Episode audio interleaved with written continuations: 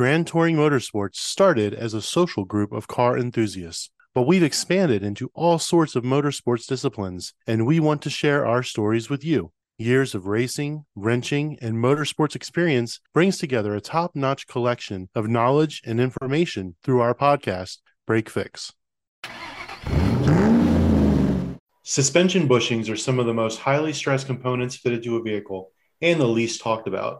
They undergo enormous strains in the most arduous of conditions with no maintenance or lubrication. Having old, tired, broken bushings or even bushings made of poor quality materials can cause excessive tire wear, braking instability, and poor handling. This is the single biggest reason you can instantly tell the difference between driving a three year old car and a new one. That's right, Brad. However, even new cars will benefit from upgraded components, especially bushings. Enter PowerFlex, an engineering company with an arsenal of innovative solutions for failure prone and poorly performing stock parts. And because of their superior design, they offer much more effective control of your suspension components to a much greater extent than the OE items. And with us tonight from PowerFlex USA is Jake Palladini from the Sales and Customer Service Department, as well as PowerFlex owner James Clay, who some of you might also recognize as the president of Bimmer World, to discuss all these crucial components of your vehicle. So, welcome to the show, James and Jake. Awesome. Thanks for having us. Thanks for having us. There's many of us, at least in our world, that already might use PowerFlex components, especially on the German cars. They've kind of become the staple that we run to, but a lot of us don't know where PowerFlex came from. So let's kick off this episode, like a lot of our other ones, talking about the origin story of PowerFlex. Yeah, it's it's funny you say German cars, which must mean that we did our job right because PowerFlex, or our version of PowerFlex, our term at the helm, started with our sales of BMW bushings. This was super early on in my career as a Bimmer World guy. And so this would put it around early 2000s or something like that. I had found PowerFlex bushings. I loved the part. Uh, I used them on on my cars, on cars we were building, which, you know, small workshop, we weren't building a ton of cars. And we had started selling parts as Bimmer World at that point. So we were selling some of these things. I just absolutely loved them. They started to become more popular in that in the BMW world, became popular enough that we were selling so many that they said, Hey, you know, we have a US distributor, but their sales are 90% your sales. So would you like to be the US distributor? So we we raised our hand, said sure, and, and basically that was just a way to get more product because we were just really struggling to get enough of this stuff. It was well received. People loved it in the in the BMW world. Having a PowerFlex bushing with a lifetime warranty, which is one of our hallmarks, I suppose.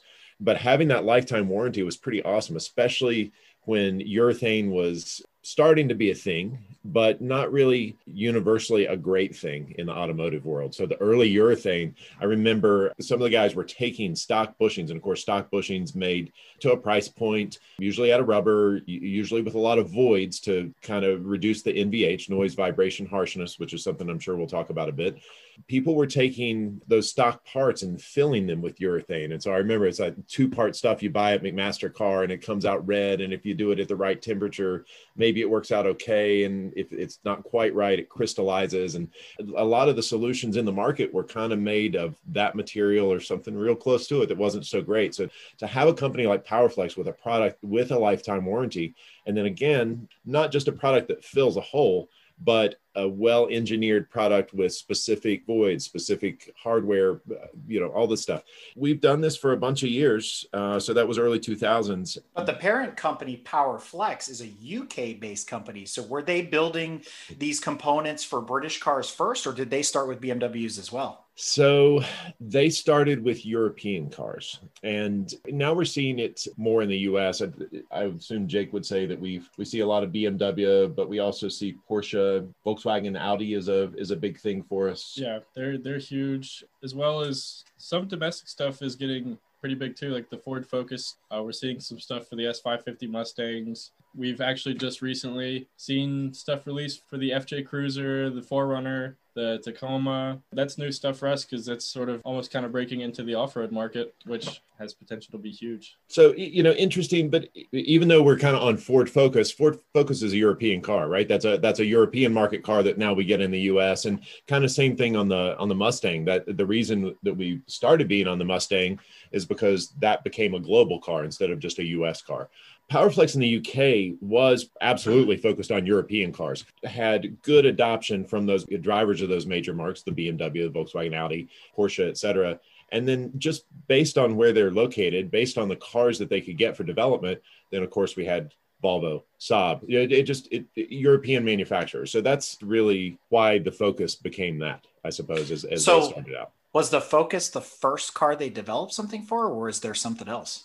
And I say the focus, the attention focus. So, ah, yeah, okay. Yeah, yeah. so no, then let's play Who Wants to Be a Millionaire. What was the first car that Powerflex developed something? You know, that's funny. I don't even know that. And and so Powerflex UK, their company started about two years before I started Bimmerworld, which is our umbrella company for Powerflex USA. I believe that it started with BMW, Volkswagen, Audi, and then some some oddball stuff. And I say oddball gosh, odd for us, Alfa, Triumph, some of those, you know, we would call them historic cars, but at, at the time they were certainly more active cars and, and cars that people were modifying and, and wanted a, a quality bushing for. Yeah, some other obscure stuff like Lotus. We, we offer pretty much an entire range of bushings for the Lotus Elise, the Evora, uh, some for the Esprit, I believe. It's a lot of weird stuff in there. Weird so, stuff that the UK guys love, right? Yeah.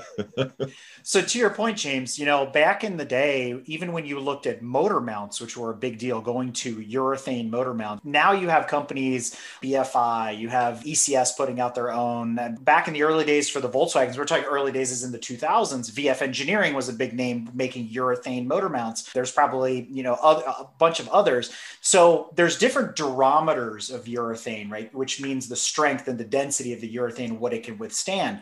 It's interesting when you dig into that stuff because not all urethane components are created equal. Does Powerflex have its own proprietary formula, their own like standards? I know there's a purple series and a black series and different things. Do you want to kind of expand upon that and, and just talk about, you know, what makes them special? So you're going right to one component of our parts, the, the urethane itself. Taking a step back out of that, Powerflex is an engineering company. I mentioned earlier that uh, at the time there was a there was a bit of whatever fits a hole. We need to pour this thing in a hole and basically take up the same space as a stock bushing, and that's that's your urethane part. PowerFlex approaches this differently. Every part we do is engineered. Some of the basic urethane bushings we, we would call a top hat bushing. It, it's a two pieces go in from either side and then a stainless steel sleeve in the middle. And it's just a, a real general approach to a bushing. But we have a lot of more unique bushings up to some of these things that are monoball but urethane monoball, which is pretty super cool. We, we also have monoballs encased in urethane. We have all kinds of tools at our disposal from the engineering standpoint to make something that is going to last well etc. But the urethane specifically, yes, what we do is proprietary. In fact, it's we just got a surprise for one of the one of the components that only we use in our urethane as well. It's used in another industry, clothing industry, for your lycra and spandex. So it's a small component in that, but that's unique to us, and we know that because all of a sudden in the world material shortage, it's gotten kind of wild and hard to find that stuff. So we have a unique urethane. It's part of the reason we can offer a lifetime warranty because we do things a little bit differently beyond the control process and so forth in the actual manufacturing of it. The formula is unique. And then you mentioned we have different durometers. So we do have, you said a black series, which we, we have the PowerFlex Black series, which is our 95 durometer, pretty stiff stuff for a more track focused car. If you have a track car, if it's really hopped up, you'll get all Black Series stuff. And then our other series, our, our primary series, is just the PowerFlex series. So it's not that it's purple, it could be purple. It could also be yellow. Purple would be in an 80 durometer, yellow being a 70 durometer. It could be red, which is a 65. 65. It could be black if black happens to be the right durometer for the application. So it could be that 90. So we have that full range. But again, it's an engineered product, and we need to decide per car, per location, what the correct urethane to use, what how much um, you need. So in my history early on in those in the BMWs, the old five series, six series, these for us, big heavy cars, not, you know, they've they've added another thousand pounds to them in modern times, but big heavy cars and all the braking load is carried by this one bushing and a thrust arm in the front, that thing has to be a black bushing because the amount of load you're throwing in this thing and and you know guys were modifying different series parts. There was a big scramble early on when I was getting into BMW stuff of what's going to live in this location. Turns out Powerflex does, but in that location needs to be a black 90 durometer bushing. Makes sense. That leads me to another question. In some other industries related to the performance side of, of the automotive world that we all live in, when there isn't a part available, I'm sure the catalog is extremely large for PowerFlex, but when there isn't a part available, is there the ability to send it in and say hey can you create this for my you know 78 amc rambler or whatever? You know i'm just making this up.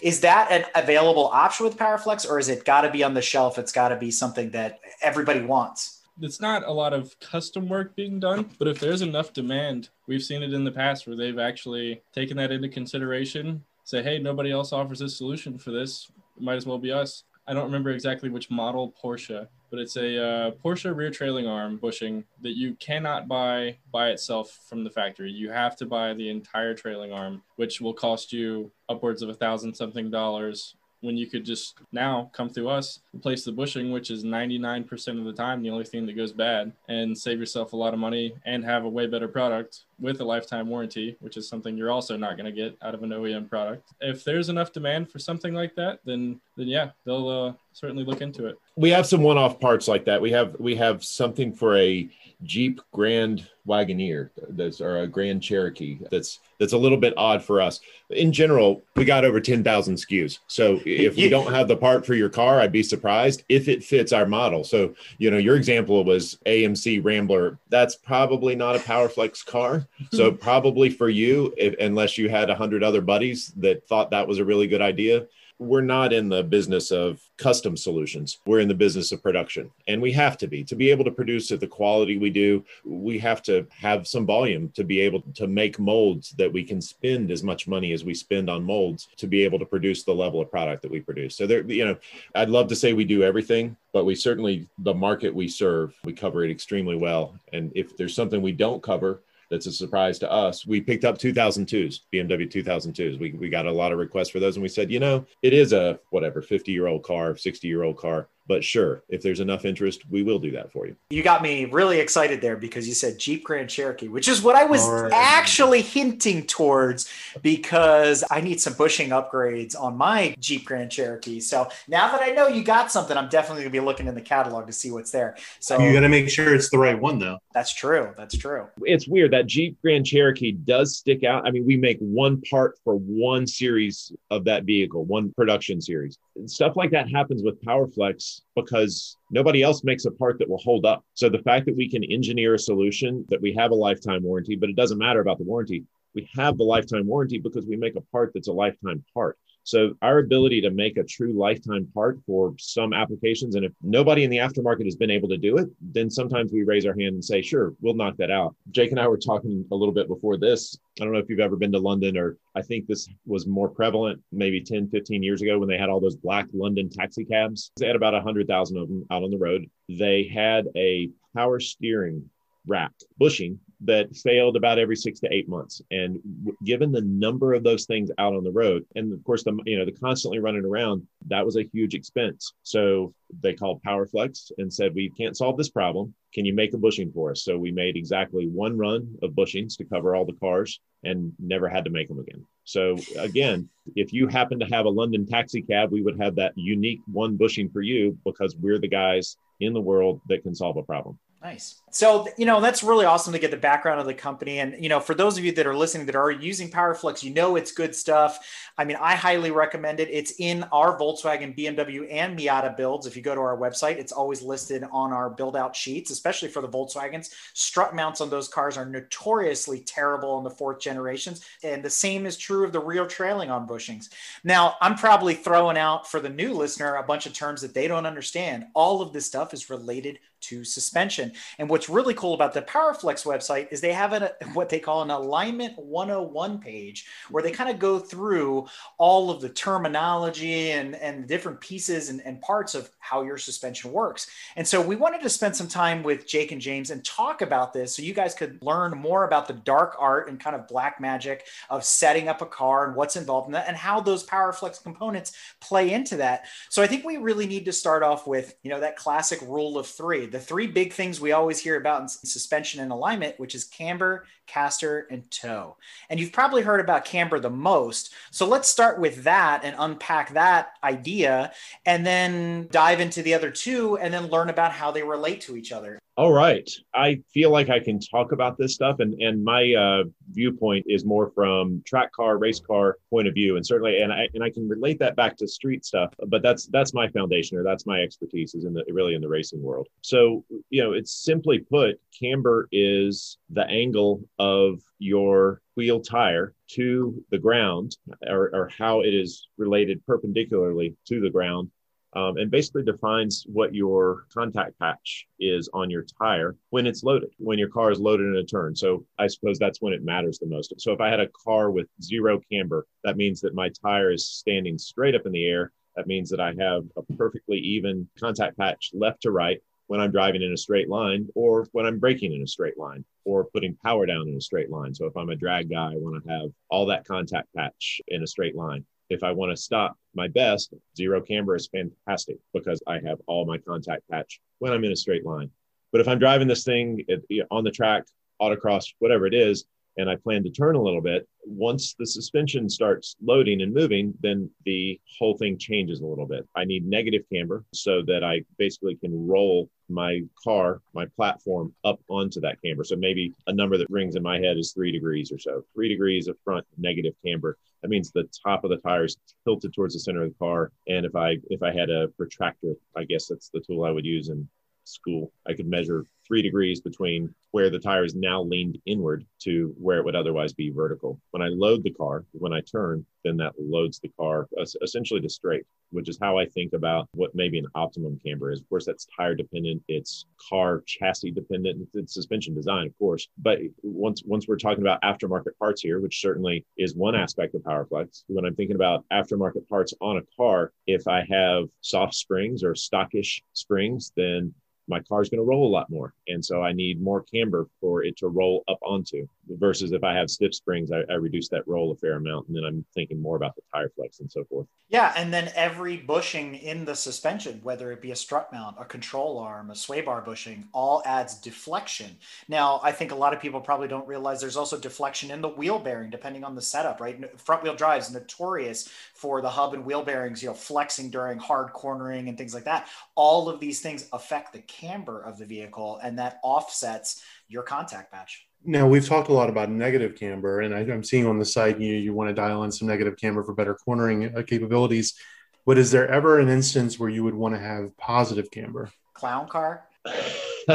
There's a specific reason why I'm asking too, but I'll, I'll wait to hear the answer from my foundation, uh, which is modern cars, there's one minor instance. Well, I say in my world, there's one minor instance. For some reason, in old cars, and I don't know this, the suspension geometry in those older vehicles, but positive camber used to be a thing. Positive camber used to be a thing in like the whatever 20s, 30s, that era car maybe. But again, don't hold me to that because I don't really know those cars. But when I think about positive camber, and I say, well, camber is needed so that when your car loads in a turn that it can roll up on it. And a, lot of times that means that i'm thinking about that outside tire. But if i'm only turning one direction then it also matters what the inside i, I don't have to optimize for left turns and right turns. I can just think about optimizing more for one direction turn. So certainly our friends in NASCAR and the dirt world and all, all that who are always turning left have a fair amount of negative camber in their in their right side, but they have positive camber in their left side because when that car loads, again, it's it's loading up. Now that's the NASCAR world. But there's also this little track up in Connecticut that we go to, Lime Rock Park, which has one left hand turn and then everything else is right. So we would sometimes um, sacrifice our setup or consider like a zero camber or maybe a little bit more of a positive camber on that on that right side again, just because we're, we're going to sacrifice one turn to be faster in seven others at that specific track. Yeah. And what you said about vintage cars is absolutely correct. And it has to do with the geometry of the suspension and the springs that they used to use. And the real, real early cars, I mean, you were talking about, you know, opposed leaf springs where they went perpendicular to the body line of the, of the center line of the car. So they almost acted like a sway bar. And then they decided, oh, let's rotate them so they're parallel to the body.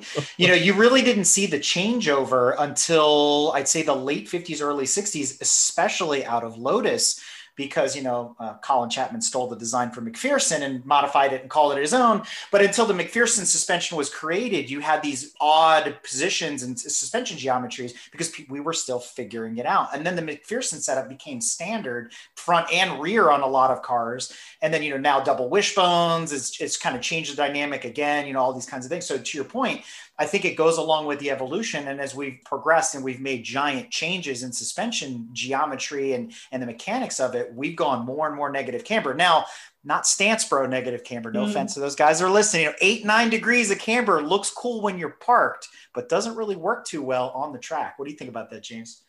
well, I'll tell you, we anything anybody does with a car is our thing. So that's that's uh you know while I don't currently drive a stance car, honestly, I appreciate what people do. I appreciate what uh, what limits people push. So you know, a stance car isn't necessarily my thing, but Good I mean, stylistically, stylistically, they look cool. The wheels tucked up under, or whatever. But we often find it really funny when the stance bro guys, you know, we use that term lovingly. All right, let's just put it that way. You know, when they do come to an autocross or a track for the first time, they start to realize camber's got to start to come way more positive to get that car to actually turn and do something on track that is, let's say, amenable to the result we're looking for. I'll, I'll, tell you though, and it's interesting. I, I, think about oddball exceptions to certain rules. We were racing touring cars in uh, the early 2000s. And those touring cars with the specific tire that we were on, which which was a street derived tire, not a not a true racing slick, we consistently had six plus degrees of camber, and that's in a rear wheel drive car and some of the front wheel guys had eight to 10. Super odd situation where we had a, a, tire with a very soft sidewall, which gave. So it, you know, the, you had to support that with more camber, it, you know, and maybe that's how all this stuff derived anyway. You used to see these touring cars with tons of camber. And so that's the race look. And that's what, that's how I want that my car be. to look. Outside of camber, you've got two more components to our rule of three, right? You've got caster and toe, and they're all actually related to each other. So let's talk about caster for a minute. I didn't write this part of the PowerFlex website. I don't think maybe I chimed in on it, but, and I can be wrong on this stuff. I and I'm I'm pretty content being wrong. I am lots of days, lots of times. So, um, so caster, I, I would call caster. Whenever I say caster, the next thing I always say is dynamic camber. So I, I, think MacPherson strut car because that's that's what I deal with for the caster can be in other types of suspension design. But basically, it's well, I'll take the suspension out of it. It's how much camber is gained when you turn your wheel tire package left or right uh, off of center. And so, and, and, why I say it's dynamic camber, caster is awesome because if I have a car with enough built-in caster, first of all, it self-centers when it go, when it drives down the road. So that's that's kind of nice. The, a nice thing, a nice streetcar thing about caster but also it gives me the ability to have that straight line acceleration, t- tire loading contact patch, that straight line braking where I'd like less camber. Maybe I don't want to have so much camber built in because I want that better when my wheel is straight contact patch. But then when I turn the wheel, if I have a lot of camber in the car, then I'm adding the camber that I didn't have when my wheel was straight to when I need it the most when my wheel is turned. So for BMWs, we like a ton of caster in the front, and that is kind of what helps us fight some of the problems inherent with the MacPherson strut design, or in my opinion, inherent with the, MacPherson design, where you you don't gain camber. If anything, you often lose it uh, mm-hmm. when you when you load your car.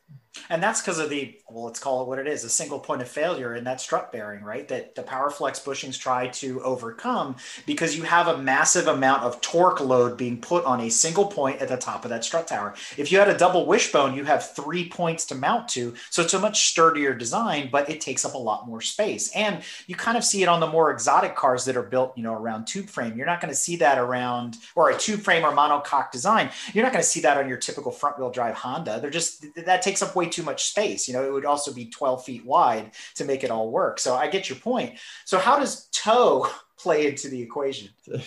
Man, what to say about toe? So toe is where your tire is pointed left to right, independently of what is going on on the other side of the axle.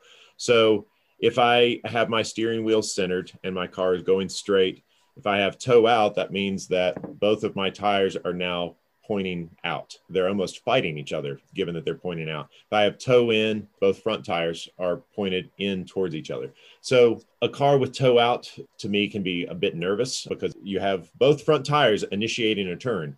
And so your car is kind of telling you, which way you want me to go which way which way which way and it's it's just kind of nervous as you drive it along when it's taken to an extreme but of course sometimes we want something that's nervous or in a better word or a, or a more compelling word agile ready to perform. And so I like toe out because toe out is a tool that gets your car pointed for you. Toe in is in, in strictest sense, toe in, neither tire is really excited about doing anything. And so it's it's a little bit more benign. Your your car with toe in is pretty content to just go in a straight line because both tires are, are kind of working that way. Now, that said, in my street world, and especially when we start talking about all these things that are related, right? So if I have a car that I set up for street use that has more camber in it because I want that, I want to I want it to perform. One of the bad things about toe is that because your tires aren't rolling straight unloaded, they're kind of pointed a direction that's fighting each other you start to lose some rubber, right? If your tires are working against each other, something's got to take that hit. And so it's tire wear. And so you start killing tires. So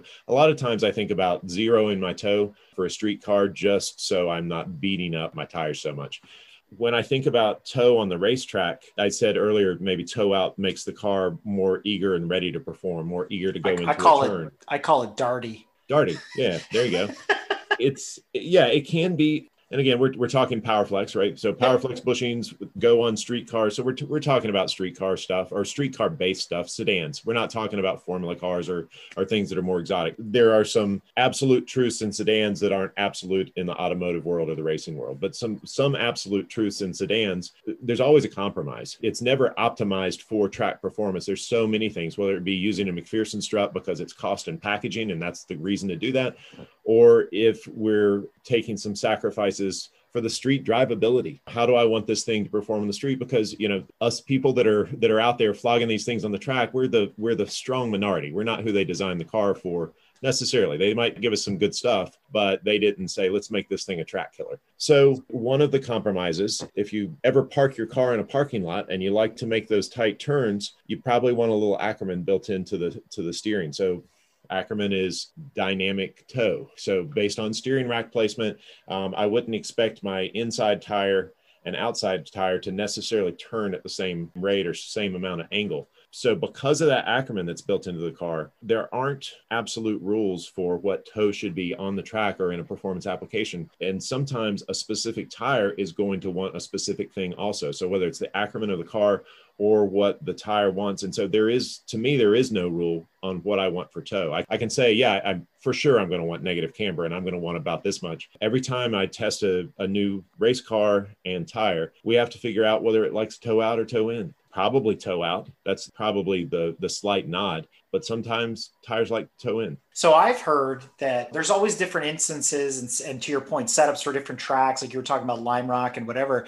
But maybe they're wives' tales. Maybe it's you know unproven science. I don't know. But I've also heard that toe out helps the car turn in quicker and toe in is designed for stability, especially high horsepower rear wheel drive cars or 911s.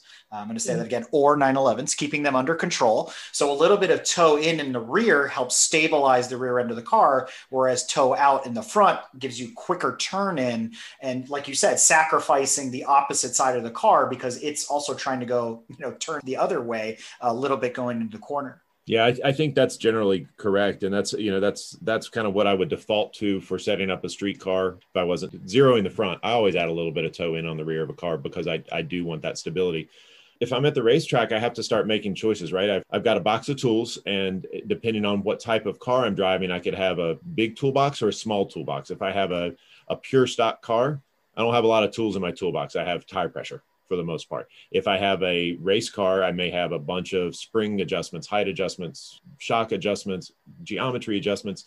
My toolbox is a lot bigger. Yes, toe in in the rear can stabilize the car. When I'm thinking about racetrack as well, we talked about toe in, toe out. The, the less of either that there is, the faster the thing rolls in a straight line. So I'm also careful, especially on a track with long straights. I consider how much I'm willing to drag the tires down those straights and how much speed I'm sacrificing. But then there's also situations, you know, I've been at the racetrack and no matter how big my toolbox is, I can't get this stupid car not to initiate the turn necessarily. That's that's a front end job, right? The front end, you turn the wheel, it's initiating the turn. But once I'm in the turn and loaded, I can't get the car to rotate. Is the toe in that I have in the rear to stabilize the car the thing I want, or would a little toe out or a little less of that toe in, whatever? And we run toe out in the rear. Sometimes you just have to have that tool to turn the car. Same thing, and, and you're you're dead on in the front. Yeah, sure. I think that the the toe out typically makes a car a little bit more darty or a little bit more active right at that initial turn initiation point. But I can usually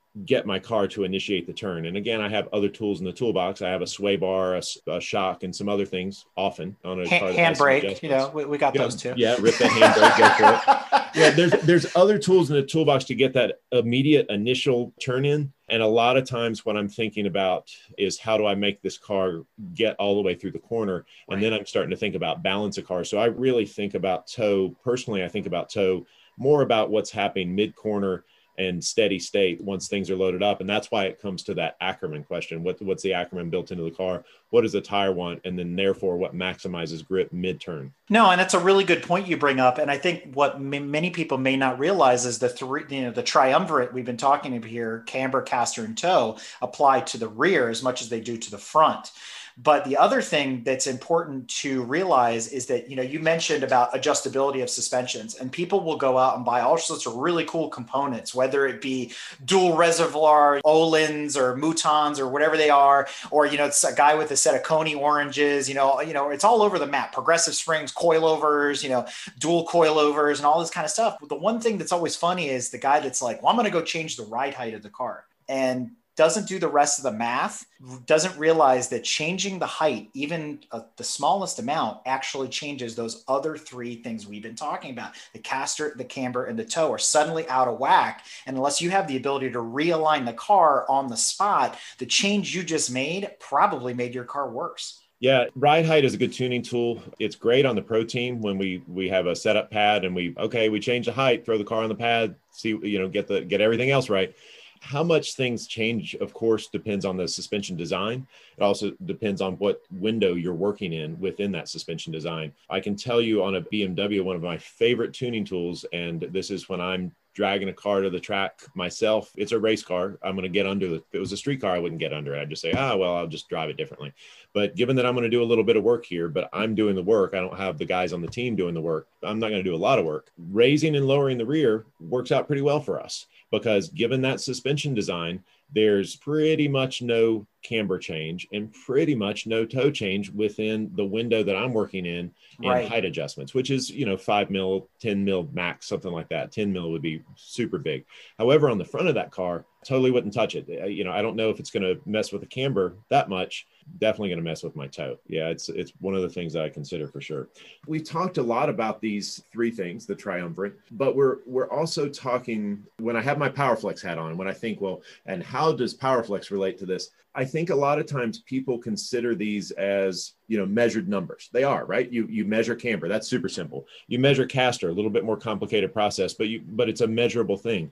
But what you're doing is measuring these things and optimizing your car while it's sitting still. That's not the real world or not the one that we live in, right? Because we don't care what the car does when it's sitting still. We, we're men of action. We want to see what this thing does when we're flogging it, when it's fully loaded, etc. So that's a different set of numbers. Sure, we, we're using what it does sitting still on a setup pad or an alignment rack as a baseline for what that is.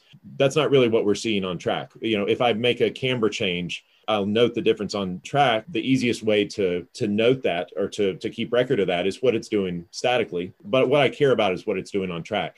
From the PowerFlex side of things, we do have adjustable bushings. We have a range of some pretty cool parts to to add camber, take away camber, you know, add add a full range of adjustment. I, I say camber, but more things, roll center, things we haven't even gotten into. We do have that range of bushings, but more importantly, and in every bushing we make, when you have a bushing that is stiffer than stock, that has more control than stock. When you're in that loaded up operation of the car, you keep the suspension from moving and flexing as much. If it was a race car, I'd be monoball. I'd be straight up solid and it would be exactly what I wanted it to be, not and I've, I've done this as a guy that also engineers and designs things. I sometimes get put in odd situations. One of these was riding on top of a motor in a car as it drove around the parking lot at some decent speed. So I could sit there and watch things move and so forth. I probably could have done that with a GoPro. You'd, you'd but it was more fun the way you did it. It was more fun. It, yeah. The, the guy driving the car loved it. But, you know, in parking lot speed, so we're talking like 10, 15 miles an hour if I'm really working hard, you can see the top of a MacPherson strut, for example,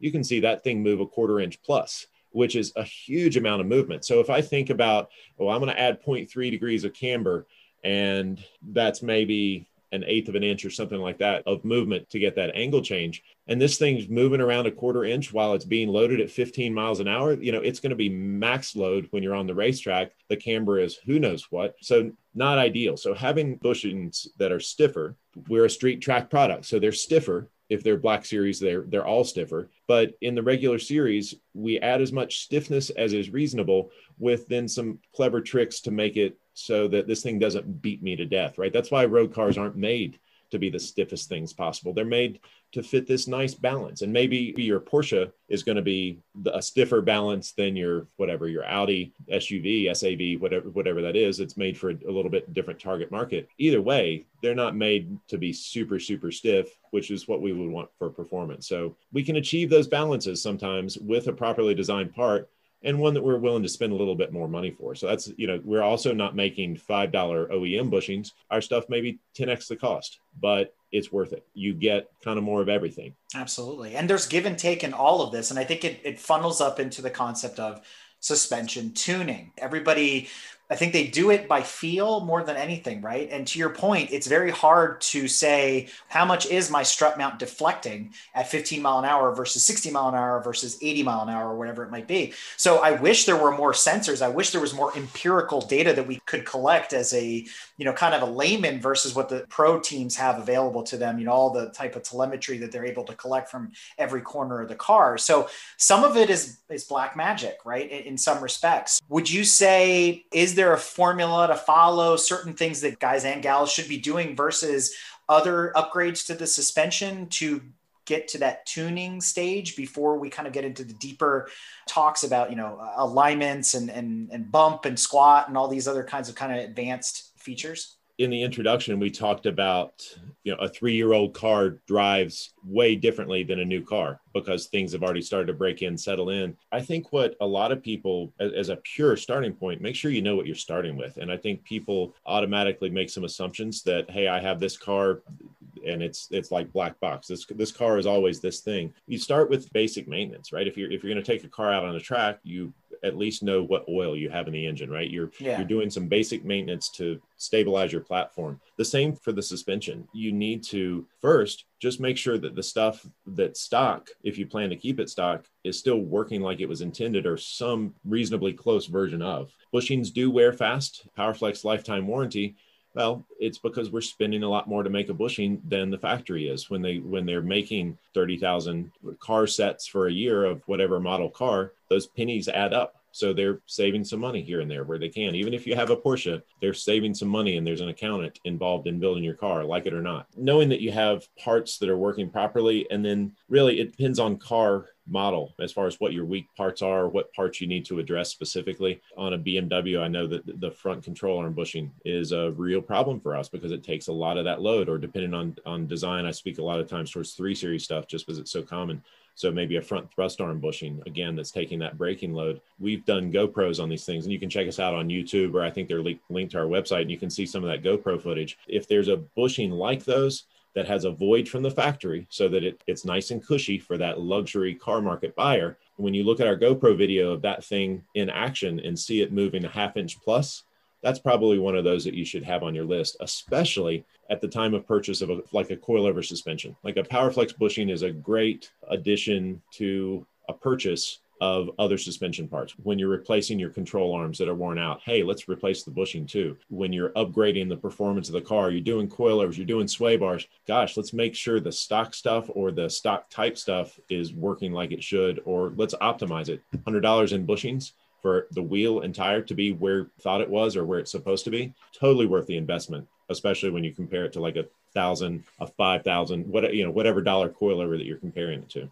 Yeah, and you know, I bring it up because we had this come across our desk recently. There's different contingents within GTM. There's some of us that are very intimate with, you know, Volkswagens and whatnot. And we had a guy, you know, ask us, "Hey, I want to get rid of the body roll on my, you know, 2005 Jetta diesel." And I'm like, "Well, first things first what is it you want to do with the car? Is it your daily? Is it going to be parked? Are you? Eh, he's obviously not going to track it or autocross it. But the thing is, what do you want to get out of the experience? Right, going back to that tuning of the suspension.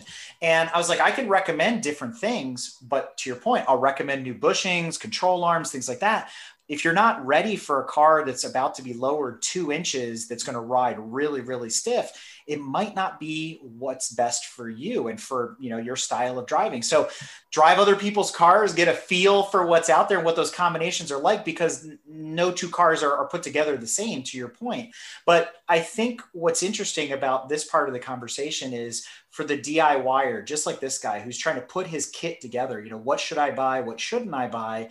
Some of the questions that that I even look at from my perspective, having done this for years now, is what can I buy that has PowerFlex already in it? Or if I'm going to do, let's say, control arms, which are some of the worst jobs depending on how they're designed, are there special tools for pressing the bushings in? Because it is a, kind of a pain in the butt. So, what's some advice there, and what are some of the components that you know we should be looking out for that may have PowerFlex OEM'd in them, and we don't know that you know they're just rebranded? A, couple of points. First of all, specific to your question, a lot of our dealers package parts together. So, as PowerFlex, we generally are a bushing seller or we have we have some pieces that are a bushing and a bracket and, and are a little bit more extensive but our dealers who are experts in their specific marque will offer the PowerFlex bushing with the control arm that you need and sell it as as a you know an FCP Euro package or, or whatever that is and that's that's great. Those you know that's that's why we love our dealer network. Speaking from me as a World guy and a bmw standpoint we have a lot of arms with bushings available and i can provide a, a complete solution for a purchaser instead of you know from powerflex again we're bushings only.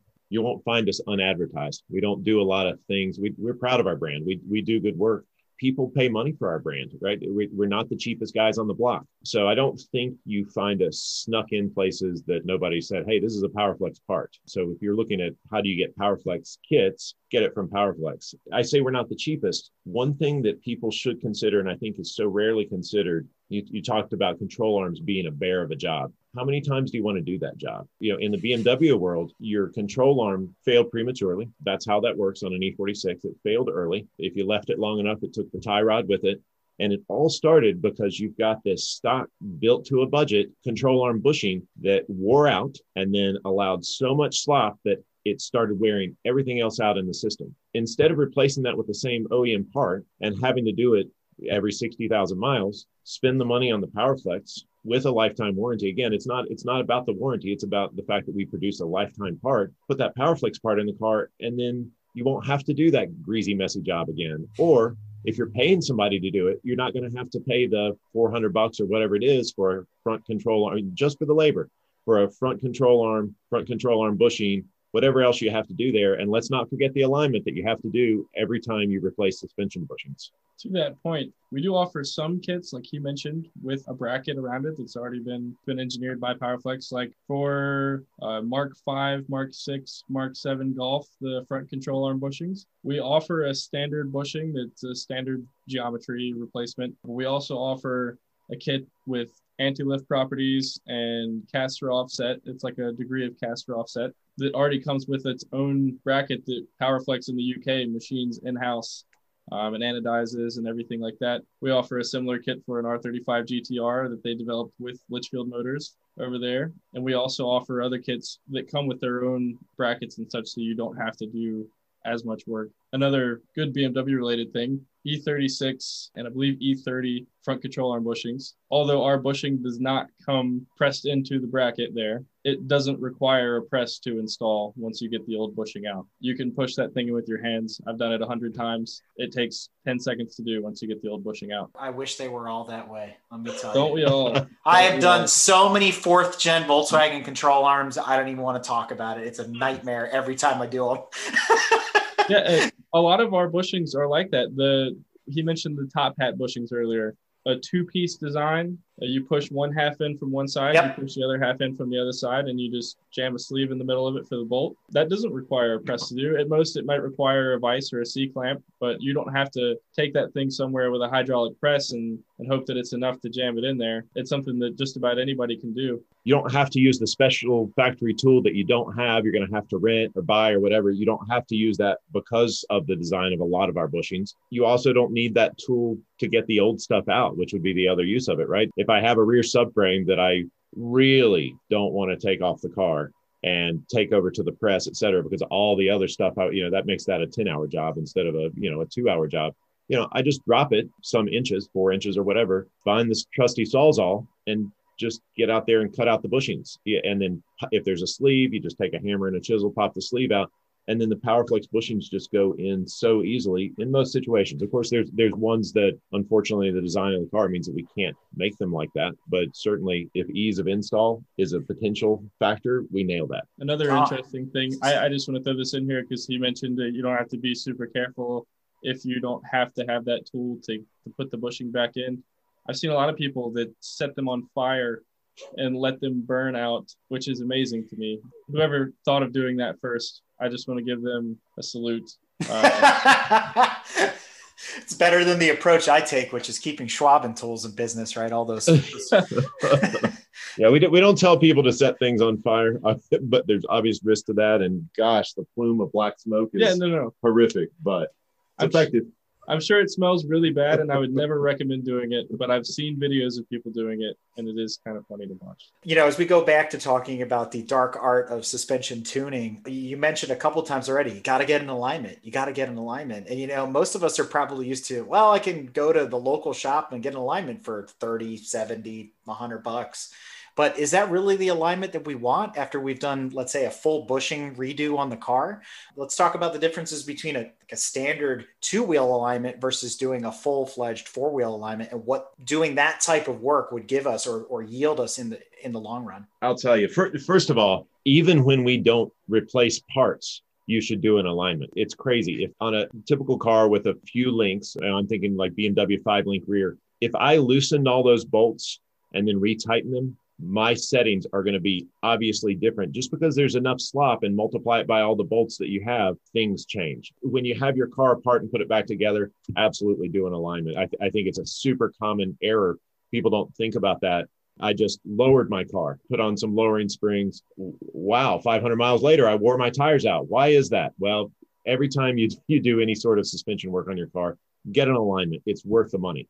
Now, I say it's worth the money, but sometimes I question that, and it, it's based and and not as a general principle, based on what you're getting, right? If I think about it, you know, this is a little bit foreign to me, so I'm sure you're going to be more experienced than I am. But if I take my car to an alignment shop and get a two wheel alignment, my my front end aligned, I think all they do on most cars, because most cars don't have that camber adjustment, most cars don't have caster adjustment. Maybe there's, we call them crash mounts, crash parts that the factory offers to change them, you know, 0.5 degrees or something like that. But there's really no adjustment available. PowerFlex has some options there, so you can add that certainly. So what are they doing on that front end alignment? They're changing the length of my tie rods and getting my toes straightened out. And they're going to call it a front end alignment and say, this is what the computer says about your car. Good to go. To be fair, that toe is what's going to kill your tires if you lower your car and, you know, 500 miles later, you won't be disappointed. But, you know, I don't think you get much from that. When you go for a full four wheel alignment, a, car is four tires to the ground, right? It matters what all four tires do. I don't I don't think thinking about just what my front end is doing is a super smart systematic approach because we're dealing with the system. A lot of times I don't necessarily see even a four wheel alignment from just a standard alignment rack. Again, unless you have those adjustable bushings and adjustable parts really doing much. You're often, and again, depending on the suspension design, you may not even have no adjustments. You may have no adjustments in the rear of the car other than just give a readout of what this is because you don't right. have a tie rod. It, you, you don't, that's a tie rod by definition is, is going to be a toe adjustment in the front. So is a four wheel alignment worth it? If you don't have any adjustable suspension parts either from the aftermarket or built in this to the suspension of your car you know? I think you've hit something that that's really interesting there. To your point the general alignment shops are going to make your car go straight. Let's let's boil it down to that right? And, and you're on your merry way and you paid for this alignment and you're like cool the car goes straight and the steering wheel is straight and it's i can let go of the you know i can let go at 60 mile an hour no problem. But i think one thing in all of that in the four wheel alignment if a guy really knows what he's doing and this goes back to another thing, you know, the guys with the front wheel drives, oh, the, the back is just with the car. It keeps the rear end from dragging the ground. The one important thing that they can do on those machines in a general alignment shop is they can check the thrust angle, which most people don't realize is the distance of the front wheels to the back wheels and how straight they are in a square shape. Like you said, you're back there tooling around. Maybe you just changed trailing arm bushings. Your rear end could be cocked so you're right. Your camber adjustment, your caster adjustment can't change. The toe is fixed by the factory because maybe there's no tie rod to your point. But now your thrust angle is off. So actually the car is is wiggling, you know, kind of walking down the road. And, and the classic is those old pickup trucks that you see the bed is straight and the wheels are totally, you know, cocked to the side. You're like, how is this thing even going down the road? Because nobody checked the thrust angle. And it's something you should ask for when you're in an alignment shop is please check this because they can do it on those machines at least you get your money's worth if you know what to ask for. Fair enough. And I, I think uh, as enthusiasts, which we all are, right? We wouldn't be listening to all of us yammer on if we didn't care about what we were doing here. But as enthusiasts, we, you know, the machines have the capability. You need to ask for it to your point but you also need a technician with the capability and the and the care who's also yes. an enthusiast so i think it's awesome when people do their own work. We you know huge numbers of our customers do their own work. But even if you're going to do your own work and if this is outside of the scope right everybody has their threshold. Am i going to get into my engine? Well that's beyond me. Am i going to align my car? Well it's beyond the tools that i have. What you know whatever the reason that you've passed your threshold of what you're personally going to do having a shop that's a knowledgeable shop that's a capable shop does performance work, race work, cares more than just sending this thing down the road straight or not crabbing or you know what you know, with to the thrust alignment that's a that's an important resource and certainly a good relationship to have. You do get to a point though as you advance as a driver and, and your technical skills and if you are working on your own car you know going back to these suspension tuning and these alignments i got to the point myself where a i got tired of loading the car up finding a shop that would take it put it up on the machine and here i'm going to blow another hundred bucks because i made another change to the suspension is to learn how to do a string alignment and getting the appropriate stuff to do it yourself. I've done plenty of string alignments at the track for my buddies when it's like, hey, car's out of whack, doesn't seem right. All right, let's throw it on the, you know, the slip plates, let's get it measured out. And, you know, 15, 20 minutes later, the car is tracking the way they want it to, and you go about your business. So yeah, I just saved them a hundred bucks, but on the same token, it's making those minute changes that you can do and you can learn. And there's a lot of really great tips. I actually learned how to do string alignment from an E30 Pro Solo autocrosser. He's like, this is how I do it. I set my car up at every event. And it was some neat little tricks to make it fast and efficient. And that was, you know, worthwhile. And I'll, I'll try to remember to share that video as part of this, this episode. I'll go dig that up.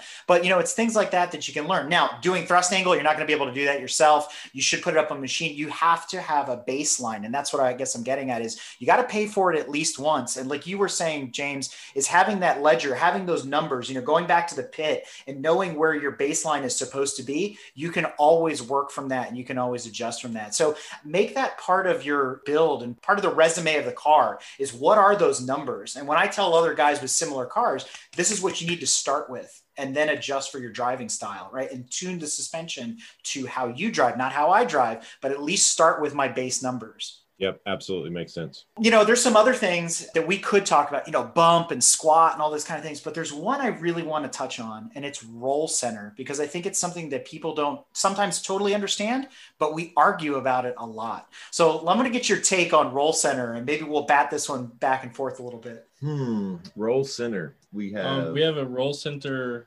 adjustment kit for R53 Mini Cooper. It's it just pushes your roll center. I think it adjusts it by like 10, 15 millimeters or something. And I imagine we have pieces that are like adjust the anti-dive or something like that. So I, that has to have an effect on roll center. So to me, roll center is, is most typically adjusted by ride height. Changing, you know, if you have a coilover spring setup, you can change the height of the car, which changes the the angle of the arms as they, you know, relative to the ground, and then it changes your changes your roll center. In the racing world, we also we can add parts and uh, that change roll center. Typically, we're always going in one direction, right? We, if I think about it, we're um, in in the PowerFlex world, which again is sedans that were designed for street use that we're now using at the track, et cetera. We're usually lowering the cars, and then we're coming to correct the roll center back to before it was lowered two inches, three inches, you know, whatever whatever the number is to get the look we want, et cetera. Does it apply equally to all cars, or is it all based on the setup? And I know this is kind of a leading question, but I, I just want to go there.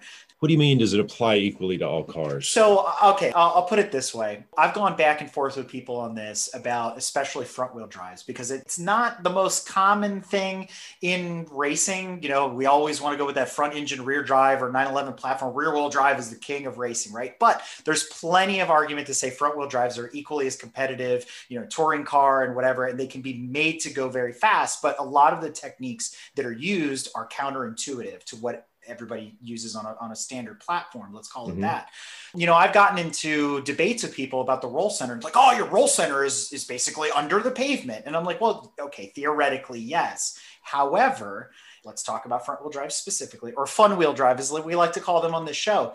If you want to induce lift throttle oversteer where should your roll center be mm. below the ground. Why? Because I need my car level under acceleration, but I need it to dive under load to pick the rear end up so it can rotate. Because again, the rear tires are just keeping me from dragging on the pavement. So there's some opposite techniques there, but I think it could be true even of a rear wheel drive where I, I had an E36 track car and you set the ride height so that it squatted a certain way so that under braking the car was level and it didn't get light. So you were trying to create the opposite effect and keep the car stable. So there's a lot to setting up that balance front to rear and where you position your roll center. So I guess what I'm getting at here with a long winded explanation is it's not always about the position of the control arm so much as what you're trying to achieve with the balance of the vehicle. Right, totally. And PowerFlex world, which means we're talking about sedans going from street use to track use. It's another tool in your toolbox. And, and it's not about having it textbook perfect. It's about being able to make the change that you need and have that roll center correction or roll center adjustment as a tuning tool.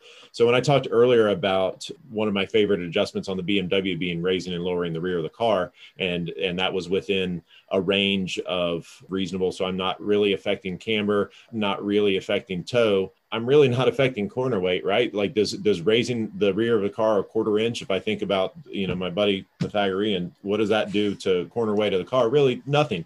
What I've done, I've changed the rake a little bit, but I've changed my roll center. And so that's that's why that change is so effective. And I don't necessarily care slash know where the roll center is when I start. I just know that I'm making a change in a direction that's that does what I need um, with that adjustment on that specific platform. We do a lot of roll center changes. For example, in uh, in a Spec E46 car. So it's a it's a race car. It has defined spring rates front and rear, and so I can't change those but I can change my effectiveness of the rates by changing my roll center. It's not an aero car, so I'm not thinking about like maybe I am on some of our GT4 stuff, like how close to the ground am I getting the splitter? I don't care about that. I want to either make the spring act more like a spring or lower it to the point that my spring is less effective because it's a tuning tool. It's a tuning tool for the balance front to rear of the of the car we have this monster Pikes Peak car that we that we're building, which is it's less of a less of a road car. It started out as an E36, but it's it's a tube frame or you know it's a tube frame. I, I'm not gonna lie to myself, it's a tube frame.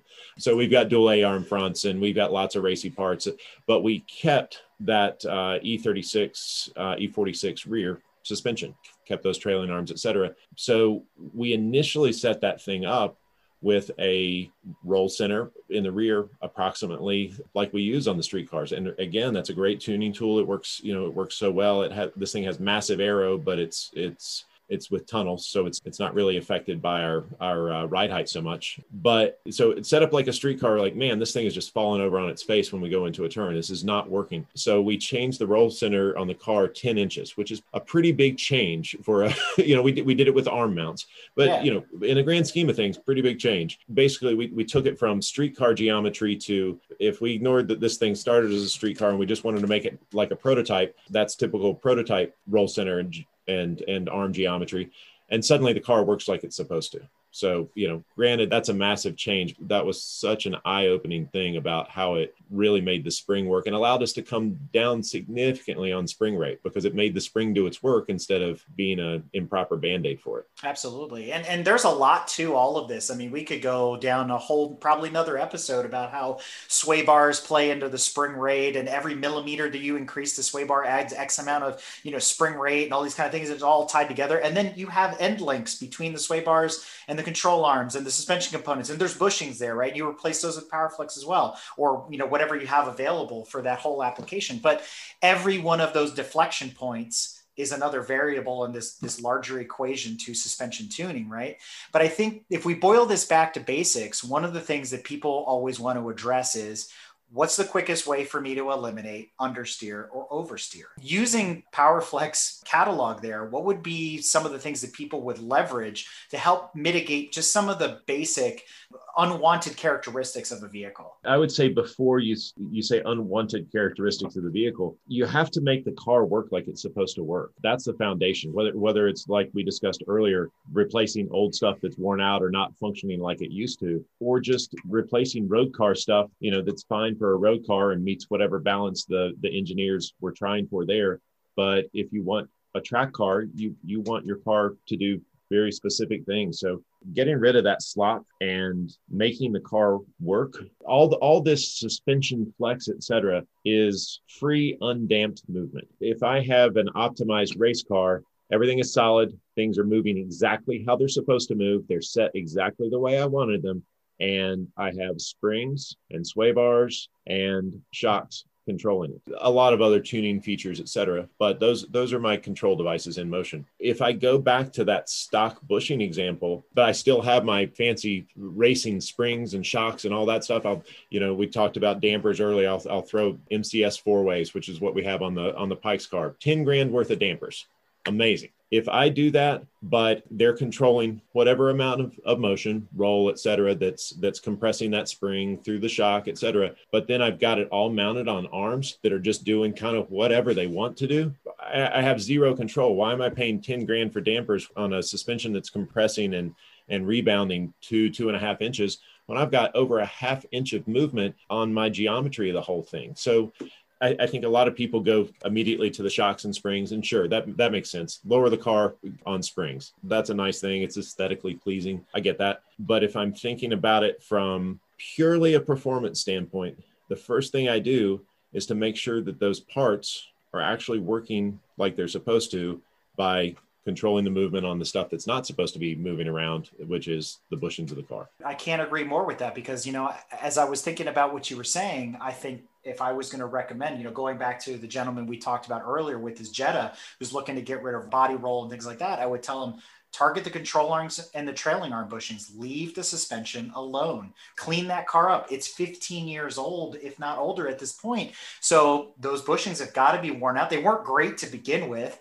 Target that, and it's way cheaper. You're gonna, to your point, you do a set of Konis and, and H&Rs or, you know, Bilsteins or Neuspeed Springs or something like that, it's going to set you back a thousand bucks. And what's a set of bushings, right? At the end of the day. So to your point, PowerFlex might be expensive.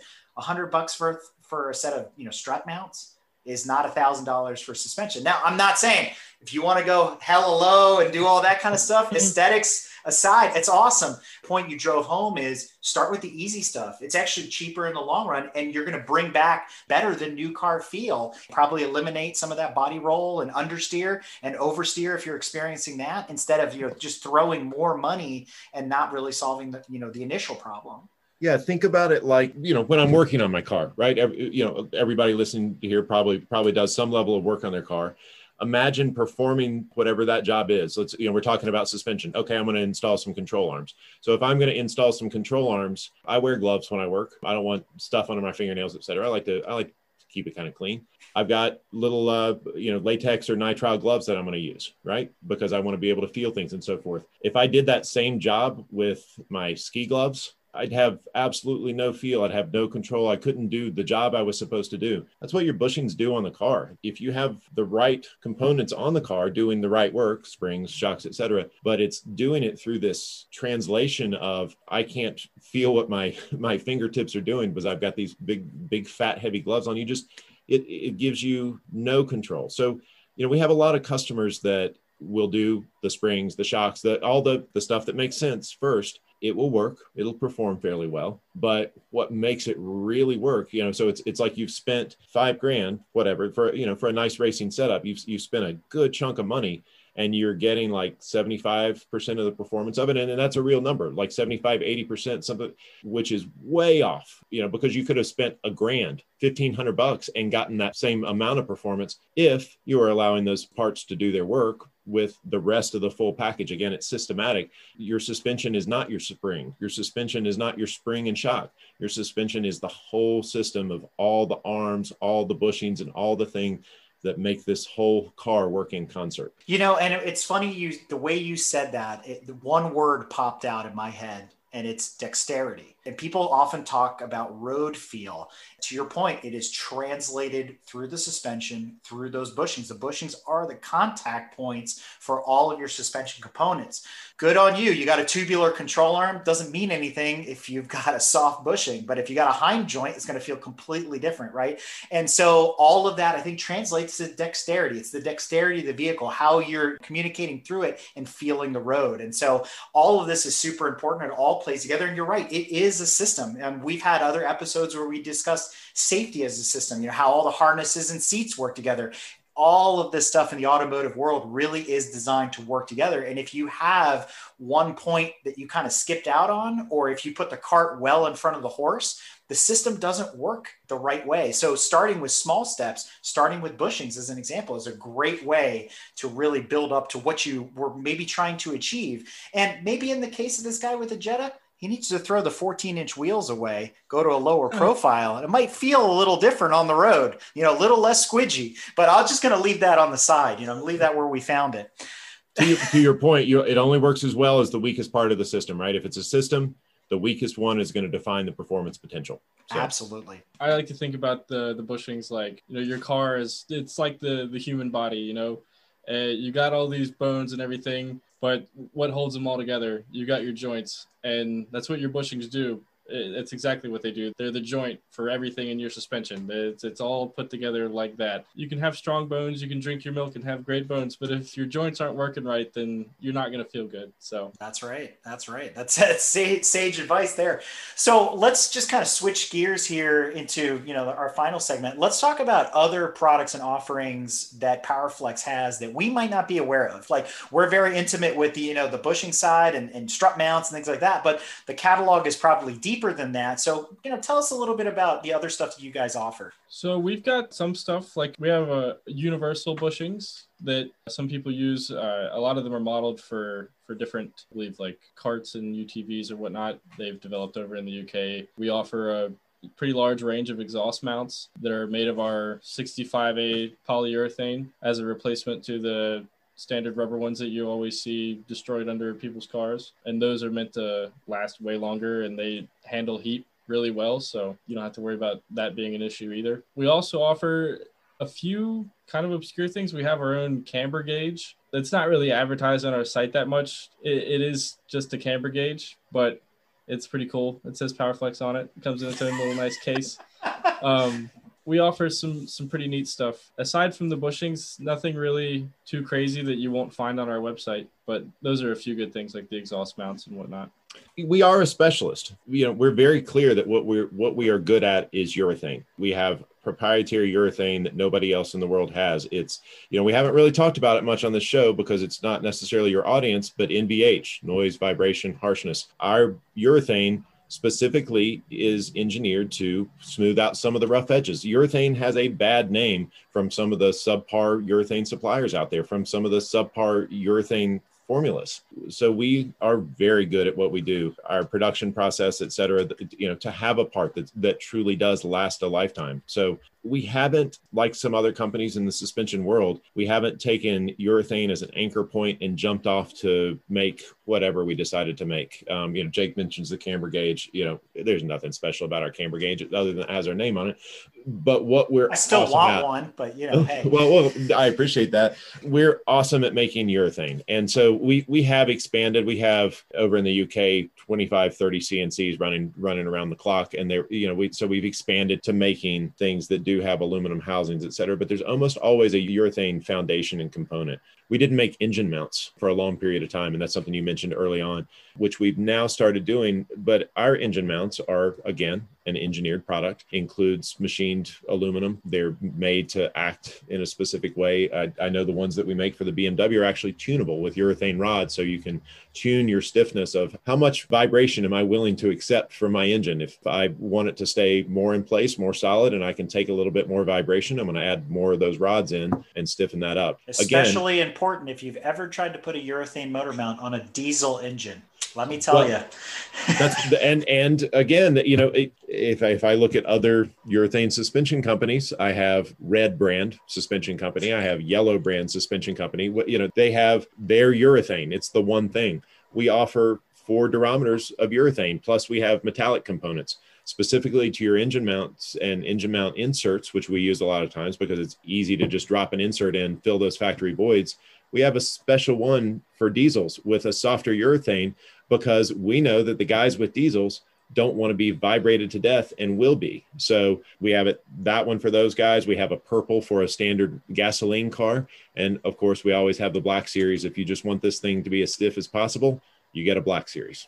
In fact, Mark 6 and Mark 7 Golf are engine mount inserts as well as our hybrid mounts because those dog bones have like the two pucks. They have the one in the bottom and the one on the top. We have a hybrid mount that is an insert up top and then a complete poly replacement for the bottom puck. But in those particular product lines, we offer those inserts and hybrid mounts in every durometer that we that we sell. We offer them for the diesel. We offer them for the lower end performance slash street driven car, uh, which is our yellow, the 70A durometer. We offer those for more spirited drivers slash occasional track guy who wants the 80A in there, and then we offer the 95A for the dedicated track cars. probably wouldn't want that in a street car. You know, James, you brought up several times the lifetime warranty of the PowerFlex bushing or the PowerFlex product itself.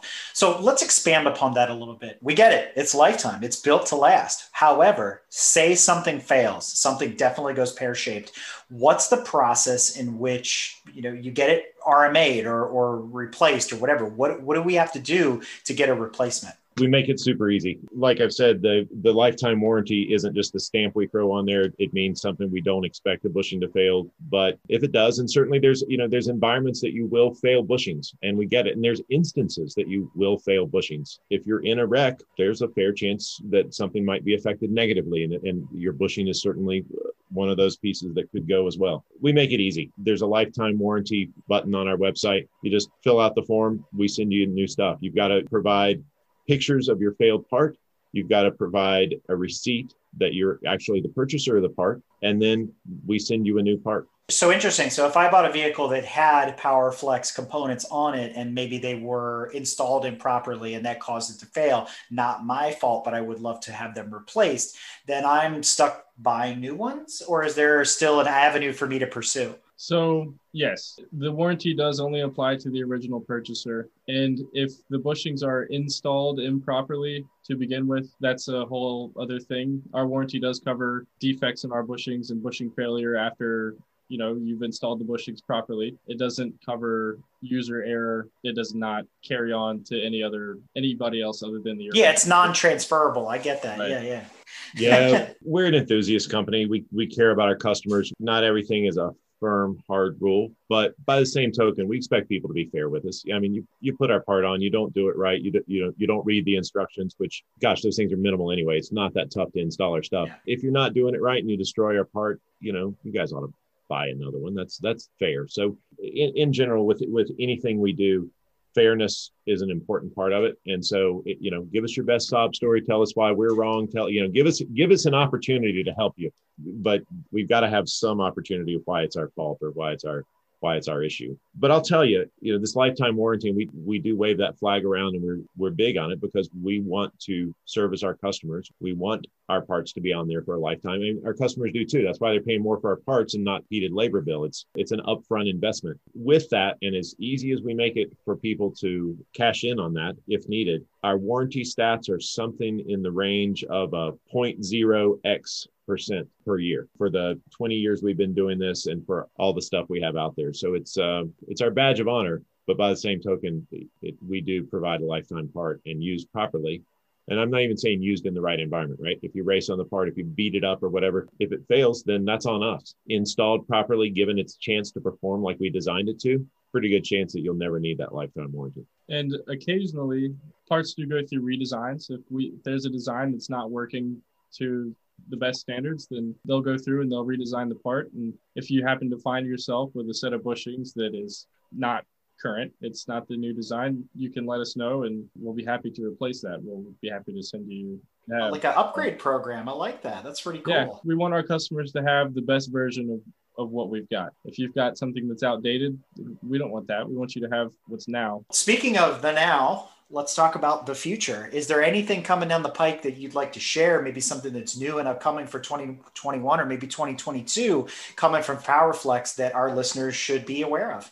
We do an excellent job of covering car models. I don't envision us deciding to make PowerFlex exhausts anytime in the near future, right? We're going to stick with things that are urethane. So of the things that we do that are urethane, we keep adding CNC machines. Um, you're starting to see more of these complete PowerFlex solutions that include CNC aluminum blocks and housings. And there's one with a Volvo so that you don't have to harvest the pin out of the factory part, which is just a, a real pain in the butt to do. So you'll see more complete solutions like that. Our big focus is making sure that we cover our full cars. So we we have clear marques that we focus on. We're European, we get that. We do some Japanese as well but we have clear car marques that we supply parts for.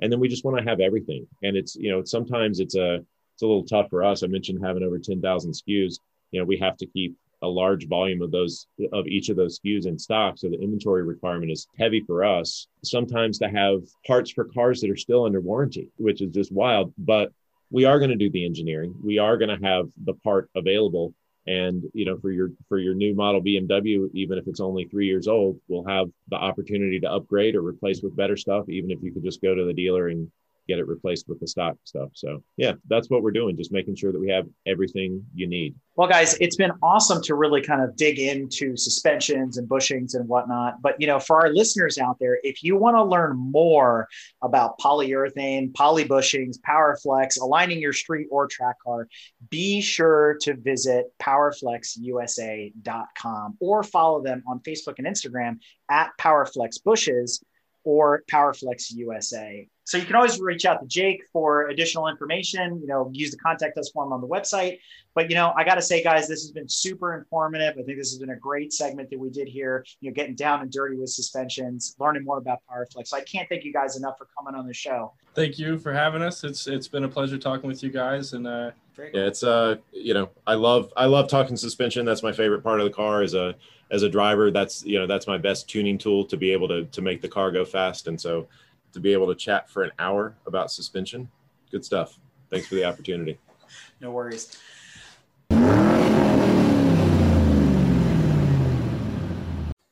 That's right, listeners. If you enjoyed this episode, be sure to check out our Patreon for a follow on Pit Stop Minisode. So check that out on www.patreon.com forward slash GT Motorsports and get access to all sorts of behind the scenes content from this episode and more.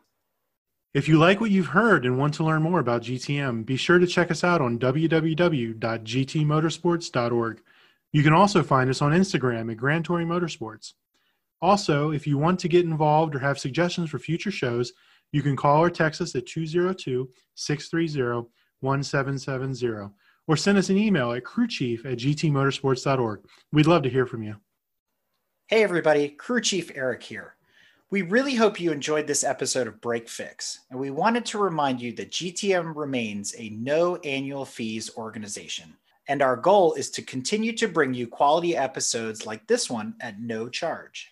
As a loyal listener, please consider subscribing to our Patreon for bonus and behind the scenes content, extra goodies, and GTM swag.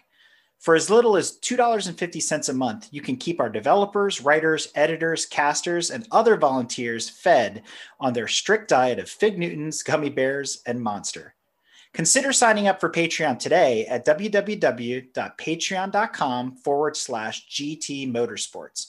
And remember, without fans, supporters, and members like you, none of this would be possible.